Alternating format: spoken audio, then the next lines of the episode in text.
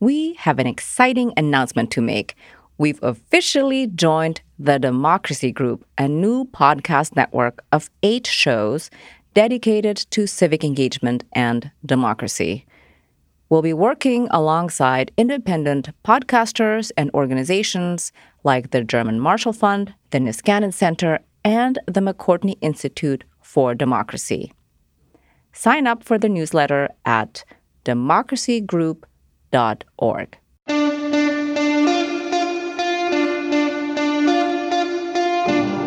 Welcome to Future Hindsight. I'm your host, Mila Atmos. Each week, I speak with citizen changemakers who spark civic engagement in our society. Our guest today is Leah Stokes. She's assistant professor in the Department of Political Science and is affiliated with the Bren School of Environmental Science and Management, as well as the Environmental Studies Department at the University of California, Santa Barbara. She works on energy, climate, and environmental politics and is the author of the forthcoming book, Short Circuiting Policy Interest Groups and the Battle Over Clean Energy and Climate Policy in the American States. This episode is all about why we have not had real long term successes with clean energy policy in the last 30 years. There's still time to decarbonize, but we need to demand those policy changes through the ballot box.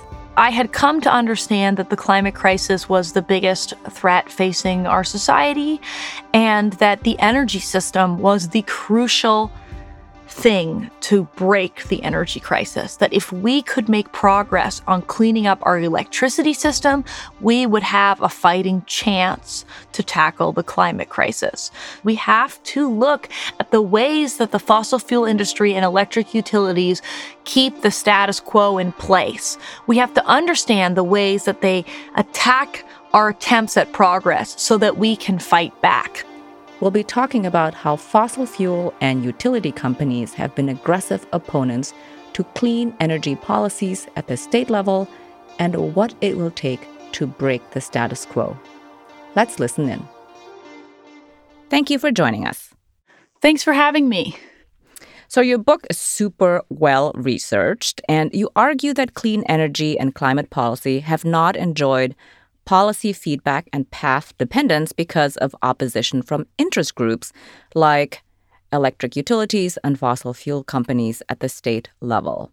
Can you explain what the terms policy feedback and path dependence mean? So, within political science and public policy research, we often think about how politics can create policy. We elect a new government, they go and they create new laws, and then that changes the world. What we might think about less, but is still very important, is that once those policies are implemented in the world, they actually reshape politics. So, for example, if people have health care, they can be healthier and live longer, and they can become politically organized and work to make sure that those benefits stay in place if, for example, a government comes to attack that health care policy. So, this is the idea of policy feedback the idea that policies, once they're implemented in the world, can reshape the political landscape and change our politics going forward.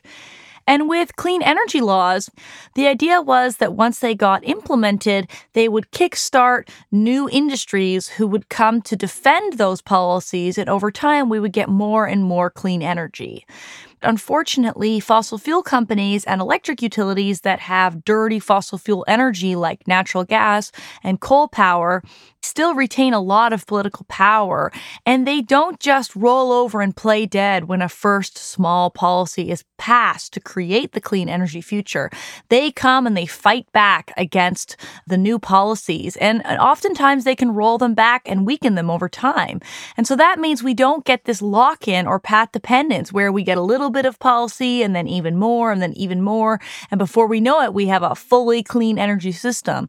Instead, what we see is a lot of battling between the fossil fuel incumbents and sort of the new clean energy companies.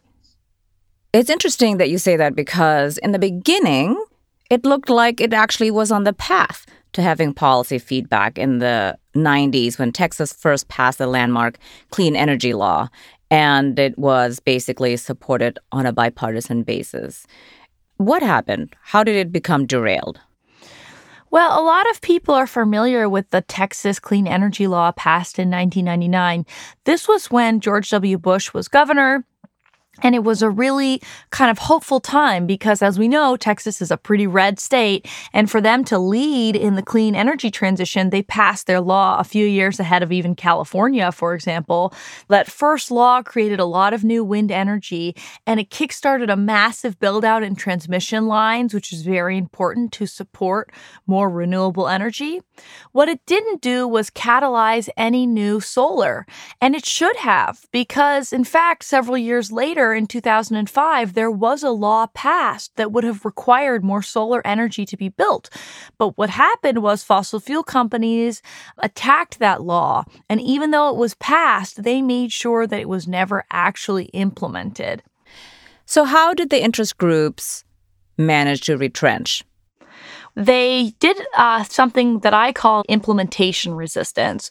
When it came time to be implemented in the regulatory body, which in this case in electricity is called a Public Utility Commission or a PUC, the fossil fuel companies showed up for the implementation and they argued that a certain word in the law when it was passed meant something else. So they said, look, here in the law, you said we're going to have a goal to create more wind energy and we're also going to have a target to create more solar energy. And they said this word target, it, it was a non binding word. When we said that in the law, we meant that it was just voluntary.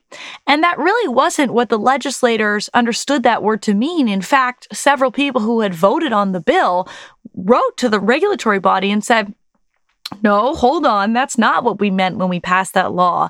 But the opponents, these fossil fuel companies, managed to tie it up enough that the law never fully got implemented. It kind of bounced around between the governor, who was Rick Perry at that time, and the regulatory body. That meant that the solar energy goal was never binding. And today, Texas is way behind where it could be on solar energy.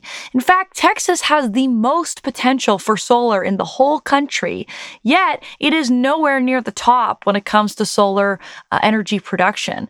That state has kind of lost 15 years because of this opposition from fossil fuel companies. So, in an ideal scenario, is it possible for them to reverse this and somehow still start a solar industry at this point? Or is it just simply too late and then there's no reversal, especially given that we are really running out of time? Other states have been acting while Texas has been procrastinating. They have made the technology cheaper. I call this policy feedback spillovers, which is basically the idea that when one state like California acts to create a lot more solar energy, that policy does not just affect California the more that we make of a technology, the better we get at making it and the cheaper it gets.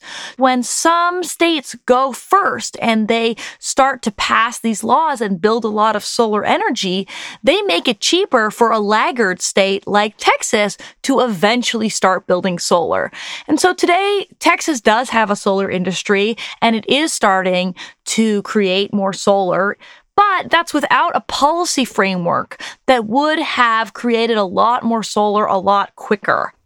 Tell us why the utility companies are motivated to combat clean energy. Because at the end of the day, they're still owning the lines and giving us access to electricity.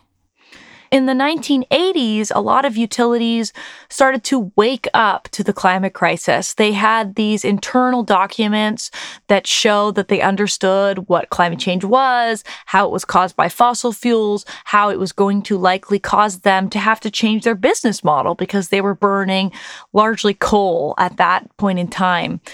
But rather than act and start to change the way that they were investing, they spread lies. They worked through groups like the Global Climate Coalition, which was a climate denial organization operating throughout the 1990s, to say that climate change wasn't real, that it wasn't that serious, that there was nothing that we could do about it. And that allowed them to continue to operate using the same business model that they had used for about a century, rather than thinking thinking about how can we get into new technologies and operate the grid in a new way, they said, we know how to run these big fossil fuel plants. We know how to make money off these big fossil fuel plants. Let's just keep doing it. And even in the early 2000s, when there were new regulations coming into place, like the mercury rule, which reduced the amount of mercury that coal plants could emit, that was a moment when electric utilities could have chosen to shut down their coal plants because they weren't economic anymore. But instead of doing that, what they did was they sunk a whole bunch of debt into those plants to retrofit them and keep them open for even longer. And it's not just private utilities that did this. Rural electric co-ops did this, Public utilities did this. And so now we have a lot of fossil fuel infrastructure, including coal plants, that have a lot of debt on them. These utilities don't want to shut them down because they'll end up with what is called stranded costs. And if they can't continue to charge the public for those costs, they're going to be left holding the bag. And so these utilities figure that if they can attack the new clean energy policies that require them to build new clean stuff, they can keep their old dirty stuff operating longer. And that allows them to pay off that debt that they've put into their plants. And it's not just coal. It's also new natural gas. A lot of utilities, even today, are putting in plans to their regulatory process and saying, we're going to build a lot of new natural gas. And if they do that, they're going to have those costs that they haven't paid off yet, and they're going to need to keep those plants open as long as possible in order to pay them off. And that is why these utilities have come to realize that clean energy is not in their interests and have come to attack laws and try to roll them back. Yeah, it's always about the bottom line. So I want to get into the nitty gritty of how they actually manage to get the parties to do their bidding and also how they influence public opinion. Because in the beginning, in 1999 in Texas, you mentioned it was a bipartisan law. And now basically everybody who's Republican is anti clean energy. How did this happen? We've seen polarization on climate change and clean energy in the last 30 years there were Republicans in, for example, the early 1990s, in the early 2000s, who were willing to act on climate. But the closer we got to acting on climate change, the more fossil fuel companies and electric utilities mobilized their resources to try to convince Republican politicians that this was the wrong thing to do. Interest groups can affect parties through a number of ways. They do it through lobbying, through giving campaign contributions, by building up their relationships with those politicians, and by wielding ideas. One of the most important things is the way that they use primaries to change the interests of politicians. So, Republicans, many of them were quite pro climate. That was threatening to the fossil fuel industry. They said, let's get a new Republican in office who is not pro climate change or pro clean energy. For example, John McCain getting primaried um, fairly late in his career when he was pro climate. And this doesn't just affect the behavior of somebody like John McCain. When other politicians in the Republican Party see that they could face a primary challenger or they could lose their seat if they're on the wrong side on climate change. Then they strategically change their position, and that drives the parties farther and farther apart. So the primary system can really be weaponized by interest groups to shift the incentives for politicians in a given party. The Democrats have stayed pretty stable on climate, but the Republicans have moved really far away.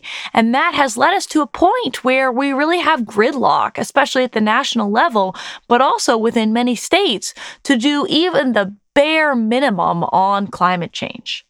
It's really interesting how effective that was. They also use the court.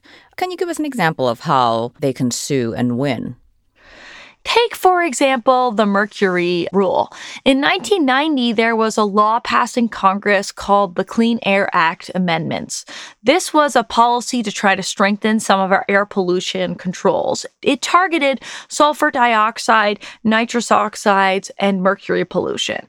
What a lot of people don't realize is that the mercury rule took more than two decades to finalize.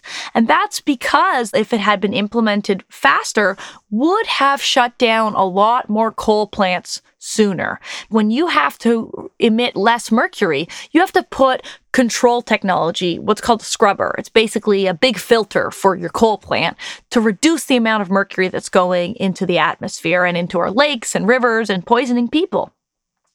And that's quite expensive to do. Not only is it expensive to install, but from then on, it reduces the efficiency of that coal plant, making the coal plant more expensive to operate. These electric utilities understood that if that law went into effect, it would have severe consequences. And so they fought that law for decades. And it was only in the Obama administration that that law was finalized and started to change the way that coal plants had to operate. So you can see that using the court system, legally challenging rules and their implementation is a way to slow down the policies that we put on the books. It's very, very effective.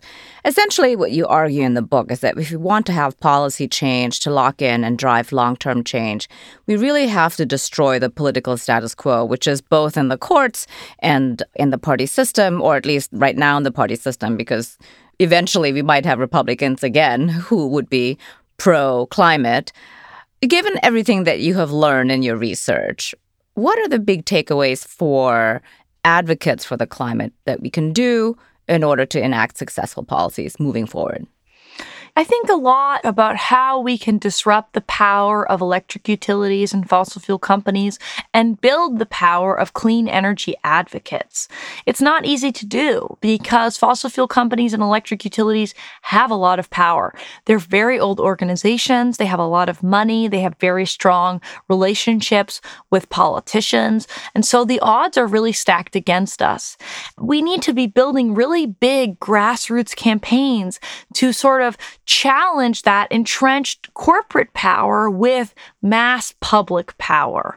You can see some of the beginnings of that with groups like the Sunrise Movement, but they need to scale much bigger. Their goal is to get something like 3.5% of the American public to actively engage in climate action, like going on strike or attending protests, disrupting the status quo getting to that scale is going to be quite challenging.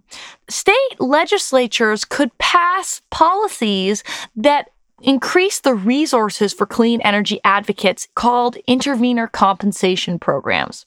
This is a law that exists in California which pays groups that go to the regulatory process, the Public Utility Commission, and advocate on behalf of the public, on behalf of the environment, on behalf of the public interest. That policy costs each Californian 17 cents annually, yet saves millions of dollars in terms of air pollution, in terms of increasing electricity costs. So if we had more states adopt that rule, it would allow us to have more resources to battle utilities in the regulatory process. What role can everyday citizens play in making clean energy policy more viable and expansion, hopefully, possible? What could I do personally? A lot of the rhetoric that's been put out there about climate change is that this is an individual problem, that we need to fly less or drive less or change our behavior. I saw somebody say that it was BP, the oil company, that was pushing a lot of that rhetoric that this is a behavior change and an individual problem. And when people understand climate change in that way, they feel a lot of guilt and a lot of shame and they feel paralyzed. And maybe they feel like they don't want to do anything about it because they don't want to change their lives. And so my book is really a repudiation of that way of thinking about the climate problem. This is a policy problem. It's about advocates and opponent interest groups battling it out. It's not about your individual behavior change. And so the question is how can you help bolster advocates to make them more powerful in these political fights? Being plugged into an organization in your state, whether that's a group like 350 or the Sunrise Movement or the Sierra Club, these groups can help inform you when there are moments where you can write a letter to your politician or you can show up to protest. And those are the kinds of moments where your action can really make an outsized influence. If you still want to do things in your individual life, I would suggest that people think about how they can get off fossil fuels. Think about your house. Your house is fueled in part probably by natural gas. Natural gas is a fossil fuel that when it leaks, we call it methane and it warms the planet a lot. So one thing you could do is you could retrofit your house to get rid of that fossil gas by using an electric hot water heater, by getting an induction stove, by getting an electric furnace or a heat pump. These are changes that you can make in your daily life that literally swap out fossil fuels for clean electricity.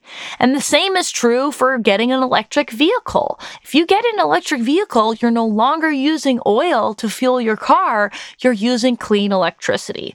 So those are the kinds of changes that I suggest people make rather than some of the changes that we're often told that we should make that maybe people are not as excited about. I think this is really an important part because, you know, I was just having this conversation about whether we should use paper napkins or cloth napkins. And is it worse to wash cloth napkins? How much water am I using? Or what if I put the paper towel in the landfill? You know, which one is worse? It's so difficult to compute. And can you even do a comparison? So don't get lost in all that noise. That is, in many ways, a tool of the fossil fuel industry to make you feel disempowered, to make you feel stressed, to make you feel like you can never be perfect enough.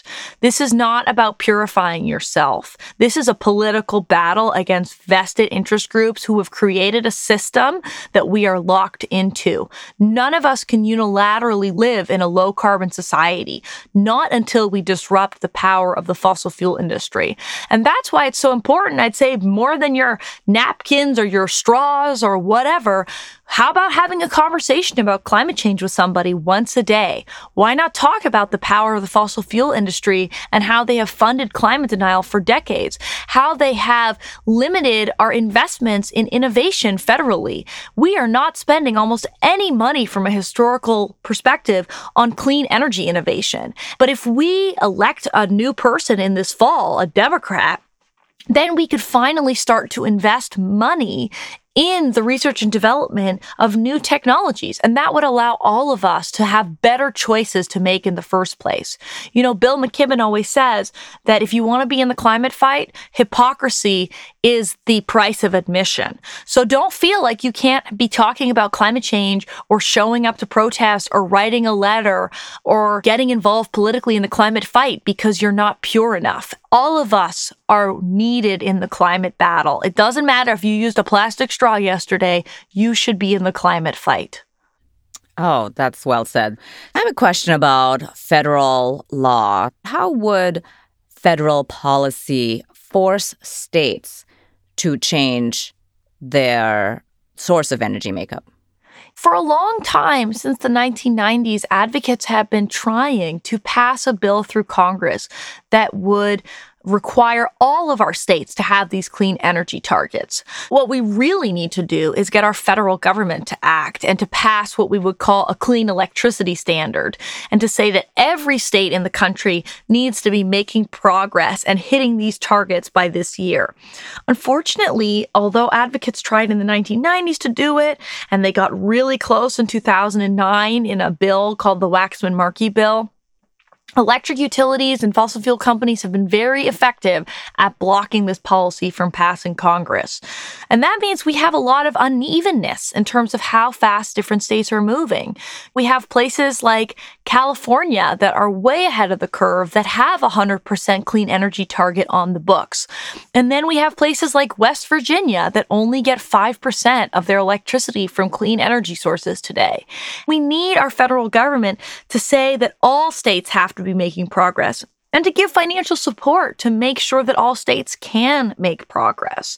I'm really hopeful that in the next Congress, when we hopefully have a Democratic president, that big packages of climate policy could start to move through the legislature, setting requirements for all states to have more clean energy through a clean electricity standard, providing incentives for people to buy electric vehicles or put solar on their roof.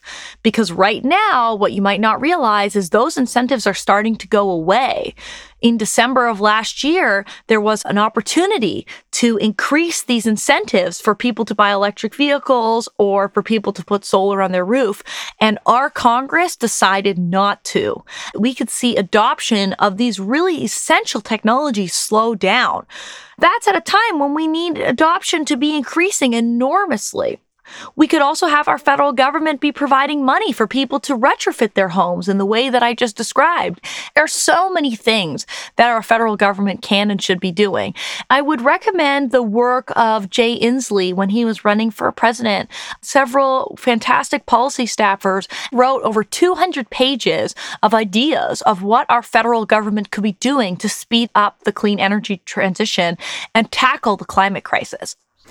Why did you write this book at this time? What prompted you to do this research? I had come to understand that the climate crisis was the biggest threat facing our society and that the energy system was the crucial thing to break the energy crisis. That if we could make progress on cleaning up our electricity system, we would have a fighting chance to tackle the climate crisis.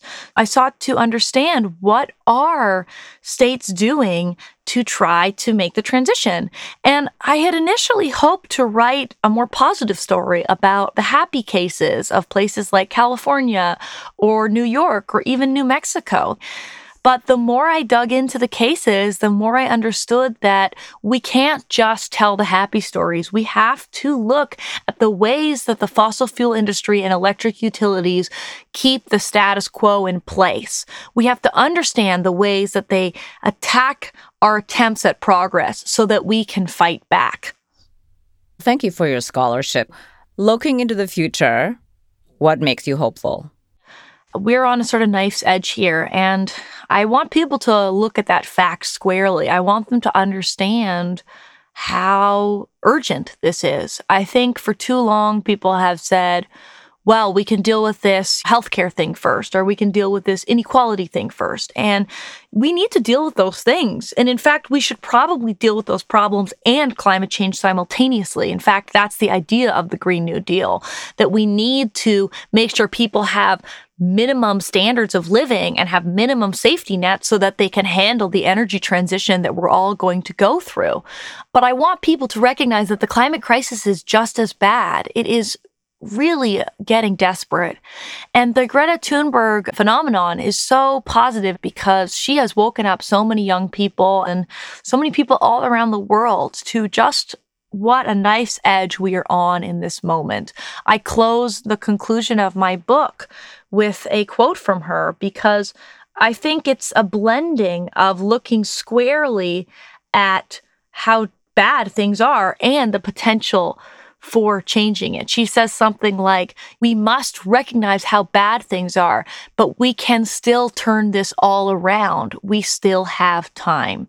And so that makes me hopeful that we're starting to see young people in the streets organizing through the Sunrise Movement, organizing through Fridays for Future. We're starting to elect truth tellers like Alexandria Ocasio Cortez, who is willing to talk about the climate crisis and talk about solutions at the scale of the problem, like the Green New Deal we have had an extremely robust debate within the Democratic primary over what it would take for the federal government to really tackle the climate crisis.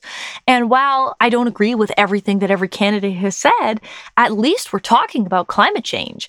At least we have detailed thousands of words plans from pretty much all the candidates. At least they can no longer ignore this problem. So it makes me hopeful that we could have a banner year in 2020 that we could see amazing elections and that we could finally start to get policies in place at the scale of the crisis. That's my wish for this year, and I'm going to work very hard to try to make that reality come true. Hear, hear. Thank you very much. Thanks so much for having me on. I felt so relieved talking about the limited effects of individual behavior change we're all locked into a dirty electrical grid and to fossil fuel burning technologies. We still should, of course, retrofit our homes to be free of fossil fuels and become climate advocates, as well as join organizations like 350.org and the Sunrise Movement. the fossil fuel and utility companies have spared no expense to roll back clean energy policies, corrupt our politics by influencing primary races, and delay legislation through the courts. The barrier to decarbonization is politics. Let's demand policies that help us decarbonize. Next week, our guest is Jojo Mehta. She's a co founder of Ecological Defense Integrity, which is a nonprofit working to expand the legal consequences of destroying nature. Together with a team of lawyers, experts, and diplomats, Jojo hopes to make ecocide a crime against humanity overseen by the International Criminal Court. We'll discuss the history of ecocide, what it means to commit this crime, and how her team hopes to amend international criminal law if damaging nature to a certain degree is actually described as a crime, then those who are in the positions of superior responsibility, so that could be CEOs, it could be government ministers, they're actually looking at the possibility of themselves being behind bars. It has a kind of weightiness that is not there with civil regulation. You're also looking at shifting the moral baseline culturally because once something's a crime and people understand that something is criminal, there also starts to be a whole movement of the culture towards condemning that thing. Until next time, stay engaged. I'm Mila Atmos. Thank you for listening to Future Hindsight. The executive producer and host of this program is Mila Atmos. The audio producer and music composer is Peter Fedak. The associate producer is Miriam Zumbul. Additional production by Brooke Sayan. Listen to us online at futurehindsight.com or your favorite streaming service.